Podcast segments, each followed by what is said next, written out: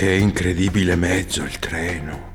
Sapete, ai miei tempi non era ancora stato inventato. Oh, perdonatemi. Sono Decimo Giulio Giovenale, poeta latino nato a Castrocero nel I secolo d.C. Vi illustro uno dei luoghi più significativi di Roccasecca, la stazione. Venne inaugurata nel 1863 già importante fermata della tratta Napoli-Roma, crebbe d'importanza nel 1884 con l'apertura dell'arteria ferroviaria Roccasecca-Arce, ampliata nel 1902 con l'attuale Roccasecca-Avezzano. La stazione divenne uno snodo essenziale di interscambio tra la Napoli-Roma e la strada ferrata che collegava la costa tirrenica con l'Abruzzo. Una linea ferroviaria lunga quasi 80 km, a binario unico e con un tempo di percorrenza di circa tre ore, ridotto in seguito grazie all'impiego di nuove tecnologie. L'apertura della Roccasecca Avezzano riscosse ben presto elogi e complimenti.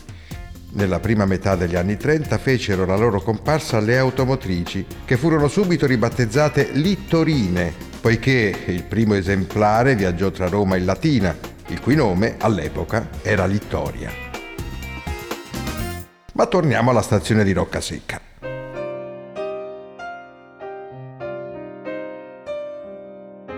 Nota anche per due tragici eventi. Il primo risale all'indomani del devastante terremoto della Marsica del 1915. La stazione divenne il principale collegamento tra la zona colpita dal sisma e la linea Roma-Napoli, nonché il luogo nel quale giungevano le notizie portate dai profughi di Sora. Scriveva così un cronista dell'epoca, attestando le precarie condizioni di viaggio degli sfollati. Questa folla si è silenziosamente, quasi macabramente, raccolta in un interminabile treno, costretta a viaggiare per varie ore in piedi al buio, in una notte rigidissima, pigiata fino all'asfissia.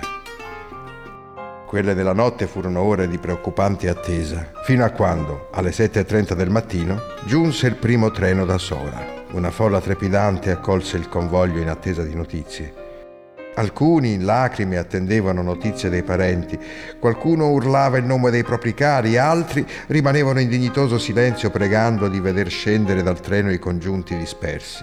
Un inviato dell'osservatore romano racconta l'ansia febbrile delle notizie pervade tutti, tanto più che da Sora mancano notizie dettagliate sulla gravità e sull'entità del disastro che dicono sia molto grave. Il secondo tragico evento fu il bombardamento del 23 ottobre del 1943 che rase al suolo la stazione. Alla fine del conflitto però l'edificio venne ricostruito ed ancora oggi conserva l'aspetto dell'epoca. Già nei primi del Novecento, in una delle guide rosse del Touring Club, si leggeva è uno dei percorsi più belli che si possano compiere in Italia. O ancora, una delle ferrovie più pittoresche d'Italia. Vi invito dunque a salire su quel treno e compiere questo meraviglioso viaggio.